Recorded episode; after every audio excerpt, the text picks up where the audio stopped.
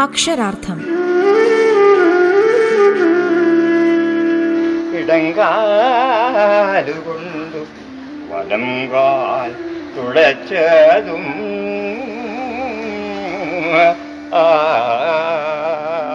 അയ്യപ്പ പണിക്കർ കവിതയുടെ ചാരുരൂപം.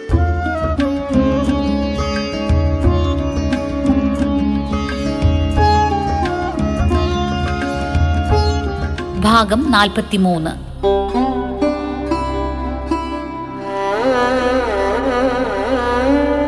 അധ്യാപക വൃത്തിയെയും ഗവേഷണ സബരിയെയും തികഞ്ഞ ഗൗരവത്തോടെയാണ് അയ്യപ്പ പണിക്കർ കണ്ടിരുന്നത്. അവയ്ക്ക് സർഗപരമായ മാനങ്ങൾ നൽകാനും അദ്ദേഹം പ്രത്യേക ശ്രദ്ധ ചെലുത്തുകയുണ്ടായി. ക്ലാസ് മുറിയിൽ മാത്രമല്ല പ്രഭാഷണവേദിയിലും ഇത്തരം സമീപനങ്ങളാണ് അയ്യപ്പ പണിക്കർ അവലംബിച്ചതെന്ന് കാണാനാകും. വലിയ വാചാടോപങ്ങളോ ശബ്ദഘോഷങ്ങളോ സൃഷ്ടിച്ചുകൊണ്ടല്ല മറിച്ച് ചെറുതും ലളിതവുമായ വാക്യങ്ങളിലൂടെ സാവകാശം നിർത്തി നിർത്തി ഇടയ്ക്കൊക്കെ നർമ്മം ചാലിച്ചുകൊണ്ടുള്ള പ്രയോഗങ്ങളിലൂടെയുള്ള അവതരണമായിരുന്നു അദ്ദേഹത്തിന്റേത്. ഈ പ്രഭാഷണങ്ങളാകട്ടെ ഒരുപാട് നേരം നീണ്ടു നിൽക്കുന്നതോ ഒട്ടും തന്നെ മുഷിപ്പിക്കുന്നതോ ആയിരുന്നില്ല. ഗവേഷണ രംഗത്തും വിമർശന രംഗത്തും മികവാർന്നതും എന്നാൽ ലളിതമായ രീതിയിലും വിവിധ വിഷയങ്ങളെ സ്വീകരിക്കാനും മൗലികമായ നിരീക്ഷണങ്ങളാൽ അവയെ അവതരിപ്പിക്കുവാനും അധ്യാപനം ഏറെ ഉപകരിക്കുകയും ചെയ്തു. പ്രഭാഷണ വേദികളിലും സജീവ സാന്നിധ്യമായി കൗതുകകരവും ഒട്ടും തന്നെ മുഷിപ്പില്ലാത്തതുമായ രീതിയിൽ പ്രൗഢമാംവിധം വിഷയങ്ങൾ അവതരിപ്പിക്കാൻ സാധിച്ചതിലും ഒരു മികച്ച അധ്യാപകന്റെ പരിചയസമ്പന്നത ഏറെ സഹായിച്ചതായി പറയാനാകും.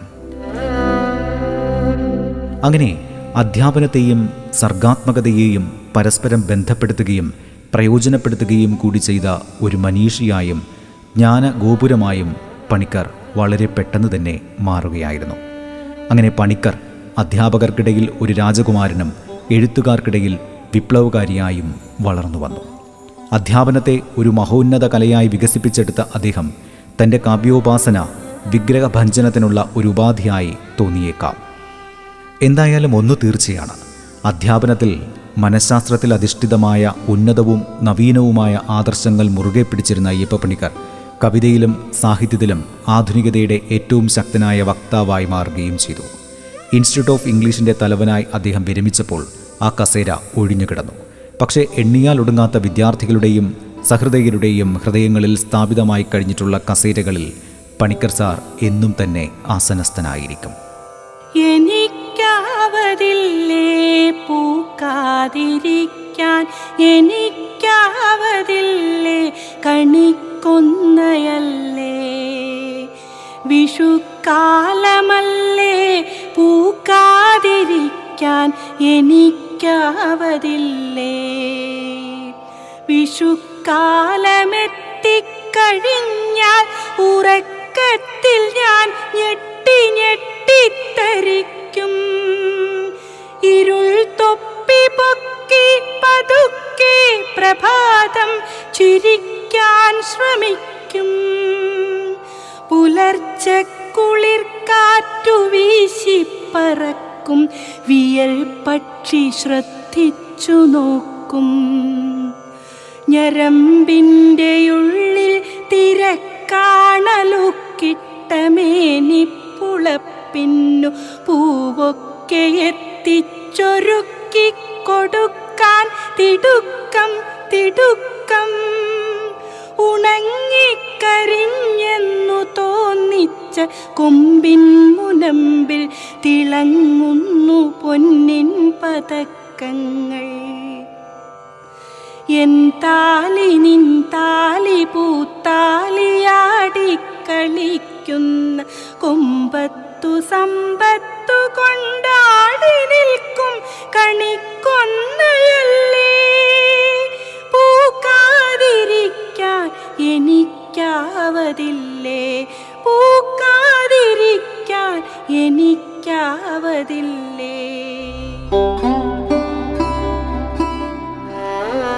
ചിലപ്പോഴെങ്കിലും അയ്യപ്പ പണികർക്ക് കവിത ഒരു നാട്ടുഭാഷാ ധ്യാനമായിരുന്നു നാട്ടിലുണ്ടാക്കിയ ആ കവിതയിൽ സ്വദേശ ഭൂമിശാസ്ത്രമുണ്ടായിരുന്നു ഇറ്റാലിയൻ കവിയും നോവലിസ്റ്റുമായ ഉംബർട്ടോ സാമ്പയുടെ അനാർഭാടവും ഗൃഹോചിതവുമായ ഭാഷ പോലെയാണ് പണിക്കരുടെ ഭാഷ. ഉംബർട്ടോ സാമ്പയെ ഇതിനെ സഹായിച്ചത് അദ്ദേഹത്തിന്റെ മനസ്സിനെ രൂപപ്പെടുത്തിയ സാംസ്കാരിക ജലാശയം അഥവാ കൾച്ചറൽ ബാക്ക് വാട്ടർ ആണെന്ന് ആ നാട്ടിലെ നിരൂപകർ തന്നെ പറഞ്ഞു വെക്കുന്നുമുണ്ട്. കുട്ടനാട്ടിലെ സാംസ്കാരിക കായലിന്റെ സ്വാധീനം പണിക്കരുടെ കവിതയിലും വേണ്ടുവോളമുണ്ടായിരുന്നു. കുട്ടനാടൻ ദൃശ്യങ്ങളിൽ മാത്രമല്ല എന്നാങ്ങളെ പൊന്നാങ്ങളെ എന്നിങ്ങനെയുള്ള പ്രയോഗങ്ങളിലും ഇത് തെളിഞ്ഞു കാണാം. ഈ സാംസ്കാരിക കായൽ തന്നെയാണ് ദൈനംദിന ജീവിതത്തിലെ സാധാരണ വസ്തുതകളിലേക്ക് പണിക്കരുടെ കവിതയെ പറഞ്ഞയച്ചത്. ഒരു കവി എന്ന നിലയിൽ എല്ലാവരുടെയും ജീവിതം ജീവിക്കാനും എല്ലാവരെയും പോലെയാകാനും പണിക്കരെ പ്രേരിപ്പിച്ചത് ഈ ഒരു സാംസ്കാരിക കായൽ തന്നെയായിരുന്നു. ഈ ഗൃഹാഭിമുഖമായ സംസ്കാരത്തിന്റെ സ്വാധീനം കൊണ്ടാണ് പണിക്കരുടെ കവിത മനസ്സിൽ ആണ്ടുപതിക്കുന്ന പരമാർത്ഥമായത്. ഈ ഒരു സംസ്കാരം കൊണ്ടുതന്നെയാണ് അഗാധമായ സങ്കീർണതകളെ പ്രകടിപ്പിക്കാൻ വിഷമകരവും ദുർഘടവുമായ ഭാഷ ഉപയോഗിക്കേണ്ട നിർബന്ധഘട്ടം വന്നപ്പോഴും പണിക്കർ അങ്ങനെ ചെയ്യാതിരുന്നത്. അങ്ങനെയാണ് ദുഷ്കരമായ ഭാഷയില്ലാത്ത കവിത നിഷ്പക്ഷരായ വായനക്കാരെ തേടിക്കൊണ്ടിരുന്നത്. പ്രശസ്ത നിരൂപകനും അധ്യാപകനുമായ കെ പി അപ്പന്റെ നിരീക്ഷണം ഇത്തരുണത്തിൽ ഏറെ പ്രസക്തവുമാണ്. അദ്ദേഹം പറയുന്നു അയ്യപ്പ പണിക്കരുടെ കവിതകൾ സമകാലിക കവിതകളുടെ നിഷേധവും സ്വന്തം കവിതകളുടെ നേട്ടവുമായിരുന്നു. കവിതയിൽ മൗലികമായ ചിലത് ചെയ്യാനുണ്ട് എന്ന് തോന്നിയപ്പോഴാകണം അദ്ദേഹം എഴുതാൻ ആരംഭിച്ചത്. പരീക്ഷണ കവിതയുടെ അനുഭവപരമായ തലങ്ങൾ യുക്തിബോധപരമായ ഘടന മനസ്സിൽ പതിക്കുമ്പോൾ തന്നെ തീവ്രമാകുന്ന ശബ്ദരചന ഇതെല്ലാം മലയാളി തിരിച്ചറിഞ്ഞതും ആസ്വദിച്ചതും പണിക്കരുടെ കവിതകളിലൂടെയായിരുന്നു. തുടക്കത്തിൽ വാക്ക് അഭാവമാണെന്ന് അദ്ദേഹത്തിന് തോന്നിയിരിക്കണം. അതിനാൽ അദ്ദേഹം വാക്കുകൾക്ക് കോമിക് സ്വഭാവം നൽകി നഷ്ടപ്പെട്ട വാക്കുകൾ അദ്ദേഹം വീണ്ടെടുക്കുകയായിരുന്നു. സത്യം അതിന്റെ വിപരീതത്തെ കവിതയിൽ സർഗാത്മകമായി രൂപപ്പെടുത്തുന്നു. അതിനാൽ കവിത ഒരേ സമയം പദനിദ്രയും പദജാഗ്രതയുമാണ്. എഴുത്തിലൂടെ പണിക്കർ ഇതാണ് വെളിപ്പെടുത്തിയത്. കവിത അദ്ദേഹത്തിന് കരുത്തുറ്റ ഒരു ഭാഷണമായിരുന്നു. മഴയങ്ങന കുനു കുനു കുനു കുനു. പുഴയിങ്ങന ഗുളു കുളു കുക്കുളു പുഴുവിങ്ങന കുമ കുമ കുമ കുമ. വഴിയങ്ങന കുടുമുടു കുമ്മുടു മഴയങ്ങന കുനു കുനു കുനു കുനു. പുഴയിങ്ങന ഗുളു ഗുളു പുഴുവിങ്ങന കുമ കുമ കുമ കുമ. വഴിയങ്ങന കുടുമുടു കുമ്മുടു പൊഴിയുന്നുണ്ടൊഴുകുന്നുണ്ടിഴയുന്നുണ്ടഴകിങ്ങനെ പൊഴിയുന്നുണ്ടൊഴുകുന്നുണ്ടിഴയുന്നുണ്ടഴകിങ്ങനെ പൊഴിയുന്നുണ്ടൊഴുകുന്നുണ്ടഴ അക്ഷരാർത്ഥം ഇടവേളയ്ക്കു ശേഷം തുടരും.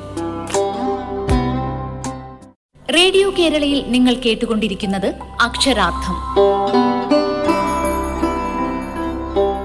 നമ്മുടെ കാലത്തിനു പറ്റിയ പുതിയൊരു പ്രതിരോധ കവിതയ്ക്ക് വേണ്ടിയുള്ള പരീക്ഷണമായിരുന്നു അയ്യപ്പ പണിക്കരുടെ രചനകളെന്ന് കാണാനാകും. അതിനാൽ അദ്ദേഹം കവിതയുടെ സാംസ്കാരിക പദ്ധതികളെ ചലനാത്മകമാക്കി. ഇത്രമേൽ ഇച്ഛാശക്തി പ്രകടിപ്പിച്ച സാങ്കേതിക വിദഗ്ധനായ മറ്റൊരു കവിയും നമുക്കില്ലായിരുന്നുവെന്ന് തീർത്തു തന്നെ പറയാനാകും. പണിക്കരുടെ പരീക്ഷണങ്ങൾ അദ്ദേഹത്തിന്റെ വൈകാരികമായ വിചിത്ര പ്രകൃതിക്ക് ഇണങ്ങുന്നതുമായിരുന്നു. സമകാലിക ദുരിതങ്ങളെ രൂപപരമായ നവീനതയോടെ അദ്ദേഹം ആവിഷ്കരിച്ചു. നമ്മുടെ കോമാളിത്തമായ കാലഘട്ടത്തെ പ്രകാശിപ്പിക്കാൻ തീർത്തും അകാൽപ്പനികമായ ശബ്ദരചന അദ്ദേഹം സൃഷ്ടിക്കുകയും ചെയ്തു. സകലിതമായ വാക്യങ്ങളും ഋതങ്ങളും പണിക്കർ സൃഷ്ടിച്ചു. കവിതയെ കഥയാക്കി മാറ്റി. പുഞ്ചവരമ്പിൻ വിളുമ്പിലെ സന്തന പ്രണയ സായന്തന സാദ്വലം എന്ന കവിതയിൽ ഈ മറിമായം അങ്ങേയറ്റം തീവ്രമാകുന്നത് കാണാം. അവക്രമായിരിക്കുന്ന ഭാഷയിലൂടെ ലഘുസ്വരമായ തീവ്രതയിലൂടെ സംഭാഷണത്തിന്റെ താളത്തിലൂടെ കവിതയെ പണിക്കർ അകവിതയും സാന്ദ്ര കവിതയുമാക്കി മാറ്റി. എന്നാൽ ഈ പരീക്ഷണങ്ങളൊന്നും തന്നെ ലക്ഷ്യത്തെ തോൽപ്പിക്കുന്ന മാർഗമല്ലാതിരുന്നുവെന്നുള്ളതും ശുഭോദർക്കമായ ഒരു കാര്യമാണ്. പണിക്കരുടെ കർത്താവിനേക്കാളും വലിയവനാണോടാ നീ? എന്ന കവിത കേട്ടിട്ട് തിരിച്ചു വരാം. കവി ബാലഗോപാലൻ കാഞ്ഞങ്ങാട് ചൊല്ലുന്നു. അടക്കം കഴിഞ്ഞ് ഏഴ് ദിവസം ഞാൻ ഉറങ്ങിപ്പോയി. ഇന്ന് പിന്നെന്തിനാ വന്നത്? ഇവിടെ പട്ടികയിൽ നിന്ന് പേര് വെട്ടിയല്ലോ. അവിടെ ചെന്നപ്പം ചൂടുമില്ല തണുപ്പുമില്ല ഉറങ്ങാൻ സുഖം. കർത്താവ് മൂന്ന് ദിവസം ഉയർത്തല്ലോ. നീ എന്തിനാ പിന്നെ ഏഴ് ദിവസം എടുത്തത്? കർത്താവിനേക്കാൾ വലിയവനാണോ നീ? അത് പിന്നെ ഉണരാതെങ്ങനെ അച്ചോ? ചത്താലും ഇങ്ങനെ ഒരു ഉറക്കമുണ്ടല്ലോ. ഇപ്പം പിന്നെന്തിനാ നീ ഇങ്ങോട്ട് എഴുന്നള്ളിയത്? എന്ത് പറ്റി നിനക്ക് കുഞ്ഞച്ച? വിശപ്പ് വിശപ്പാണ് അവിടെ പ്രധാന പ്രശ്നം. ഒന്നും തിന്നാൻ കിട്ടത്തില്ലെന്ന്. അതുകൊണ്ട് രണ്ടും കൽപ്പി ഇറങ്ങി പോന്നു. ഉറക്കച്ചടവ് കണ്ണിൽ കാണുമില്ലേ സാരമില്ല. വല്ലതും തിന്നാന്താ ഏതായാലും ഞാൻ ഇനി പോകുന്നില്ല ഇവിടെ ഞാനും കിടന്ന് ചാകാം. മനുഷ്യന്റെ എല്ലാ കലാപ്രവർത്തനങ്ങളെയും കുട്ടിക്കളിയായി മാത്രം പരിഗണിക്കുന്ന ഒരു സമീപനം ശാസ്ത്രപക്ഷപാതികളുടെ ഇടയിൽ ഇന്നും നിലനിൽക്കുന്നതായി കാണാം. വ്യക്തികൾക്കെന്ന പോലെ സമൂഹത്തിനും ശൈശവവും യൗവനവും വാർദ്ധക്യവുമുണ്ട്. സമൂഹം ശൈശവാവസ്ഥയിൽ കഴിഞ്ഞുകൂടിയ നാളുകളിൽ കിളിർന്നു വന്നതാണ് ഈ കലകൾ. ശിശുവിന്റെ നിഷ്കളങ്ക വിസ്മയഭാവത്തോടെ പ്രപഞ്ച നിഗൂഢതകളെ അഭിമുഖീകരിച്ച മനുഷ്യൻ അവന്റെ ഭാവനാവിലാസം കൊണ്ട് പ്രപഞ്ച പ്രതിഭാസങ്ങൾക്ക് ചാരുവായ വർണങ്ങൾ ചാർത്തി വിനോദിച്ചതിന്റെ ഫലമാണിതെന്ന് നമുക്ക് പറയേണ്ടി വരികയും ചെയ്യും. കവികൾ ശാസ്ത്രജ്ഞാനത്തെ സംശയദൃഷ്ടിയോടെയാണ് നോക്കിക്കണ്ടിരുന്നത്. എന്നാൽ ശാസ്ത്രജ്ഞാനം സൃഷ്ടിച്ച അറിവുകളുടെ നേർക്ക് കണ്ണടയ്ക്കാനും കവികൾക്കാകില്ലായിരുന്നു. ഈ ഒരു തിരിച്ചറിവാണ് അയ്യപ്പ പണിക്കരുടെ ഹേ ഗഗാറിൻ എന്ന കവിതയുടെ ആത്യന്തികമായ ദർശനം. നമുക്കറിയാവുന്നതുപോലെ വായുമണ്ഡലത്തെ ഭേദിച്ചുകൊണ്ട് ശൂന്യാകാശ പരപ്പിലേക്ക് പറന്നുയർന്ന ആദ്യത്തെ മനുഷ്യനാണല്ലോ ഗഗാറിൻ അനന്തവിശാലമായ പ്രപഞ്ചത്തെക്കുറിച്ചുള്ള ശാസ്ത്രബോധം മനുഷ്യരാശിയുടെ അനുഭവസീമയിൽ ഒതുങ്ങിക്കിട്ടുന്നത് ഗഗാറിന്റെ ശൂന്യാകാശ യാത്രയോടെയാണ് ശാസ്ത്രത്തിന്റെ അനുപമമായ നേട്ടമായിരുന്നു ആ യാത്ര.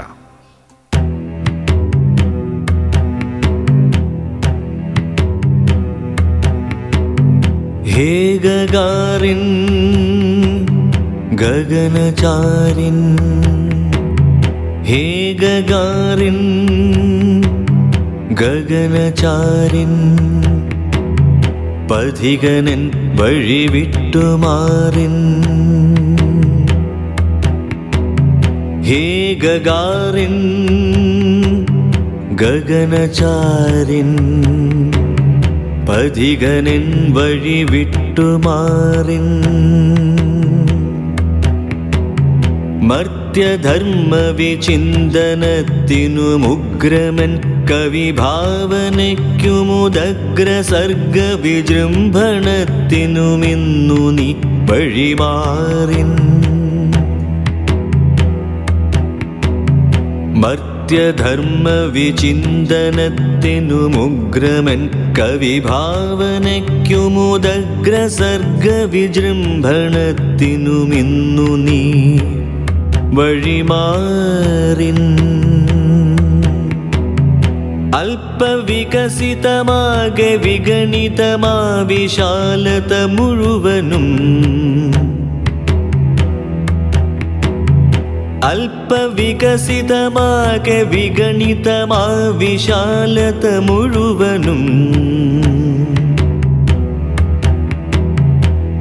മർത്യഭാവന ഇത്ര നാളും സൃഷ്ടിനാഥനെ മേച്ചിരുന്നൊരു സ്വർഗഭൂമികൾ മുഴുവനും.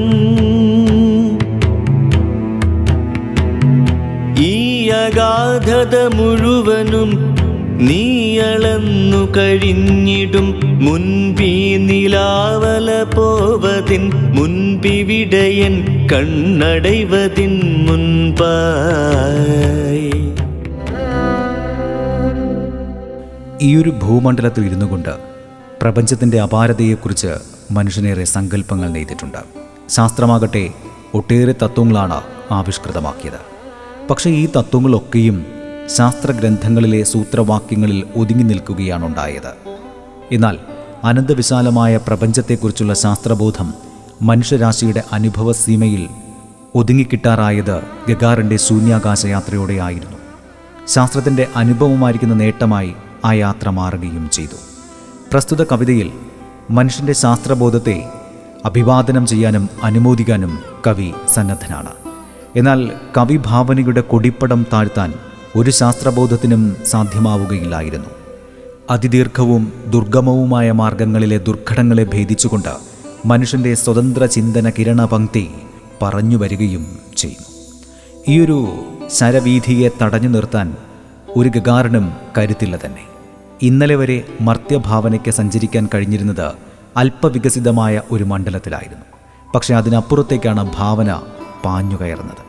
മലയാള സാഹിത്യത്തിലെ പ്രശസ്ത നിരൂപകനും അധ്യാപകനുമായിരുന്ന ഡോക്ടർ തോമസ് മാത്യു പറയുന്നു മനുഷ്യനെ വിസ്മയഭരിതനും ആനന്ദ തുന്തിലനും ആക്കിയ പ്രതിഭാസങ്ങളും അവയെ പൊതിഞ്ഞു നിന്ന സങ്കല്പങ്ങളുടെ പ്രകാശവലയങ്ങളും നവീന ശാസ്ത്രത്തിന്റെ മുന്നിൽ പൊലിഞ്ഞു പോകുന്നു. സന്ധിയും രാത്രിയും ഉഷസ്സും ഈ ഓമന ഭൂമി മണ്ഡലത്തിലിരുന്ന് നോക്കുന്ന മനുഷ്യന്റെ മിഥ്യാപ്രതീതികൾ മാത്രമായി മാറുന്നു. ഉദയാസ്തമയ വേളകളിൽ കാണുന്ന ചക്രവാളത്തുടുപ്പ് അവന്റെ തോന്നലുകൾ മാത്രം. ശൂന്യാകാശത്ത് വെന്നിക്കൊടി നാട്ടിയ ശാസ്ത്രത്തിന് മുന്നിൽ അവ അലിഞ്ഞു പോകുന്നു.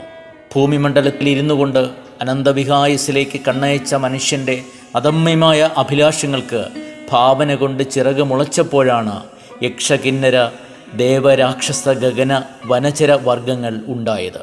അവ സങ്കല്പങ്ങൾ മാത്രമാണെങ്കിൽ അവയെ യാഥാർത്ഥ്യമാക്കുകയായിരുന്നു ഗഗാറിൻ ചെയ്തത്. ഈ അഗാധത മുഴുവനും നീ അളന്നു കഴിഞ്ഞിടും. മുൻപി നിലാവല പോവതിൻ മുൻപിവിടയൻ കണ്ണടൈവതിൻ മുൻപായി.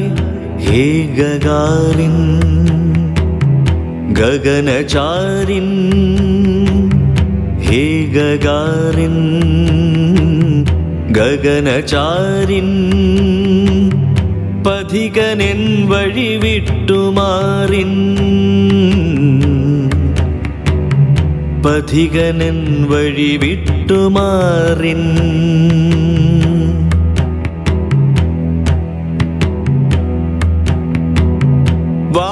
വാങ്ങുകന്നഭിവാദനം നീ വാങ്ങുകന്നനുമോദനം നീ നീങ്ങുകൻ ശരവീധി വിട്ടതി ദീർഘ ദുർഗമ മാർഗ ദുർഘടഭേദി എന്റെ സ്വതന്ത്ര ചിന്തന കിരണ പങ്ക്തി വരുന്നു നീ വഴിമാറിൻ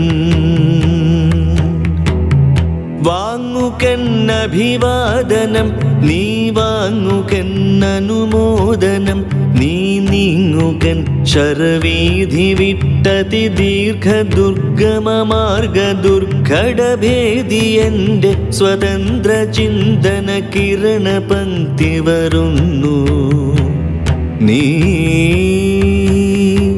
വഴിമാറിൻ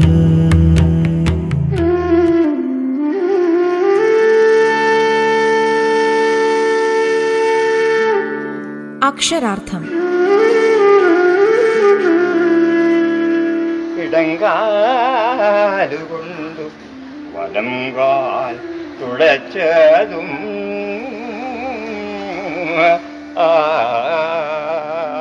അയ്യപ്പ പണിക്കർ കവിതയുടെ ചാരുരൂപം. രചന പി എൽ വിജയകുമാർ. ശബ്ദസാന്നിധ്യം ഹിഷാം അബ്ദുൽ സലാം ഗായത്രി ശബ്ദമിശ്രണം ഡേവിസ് ആന്റണി അവതരണം ആഖ്യാനം ഉണ്ണി പ്രശാന്ത്.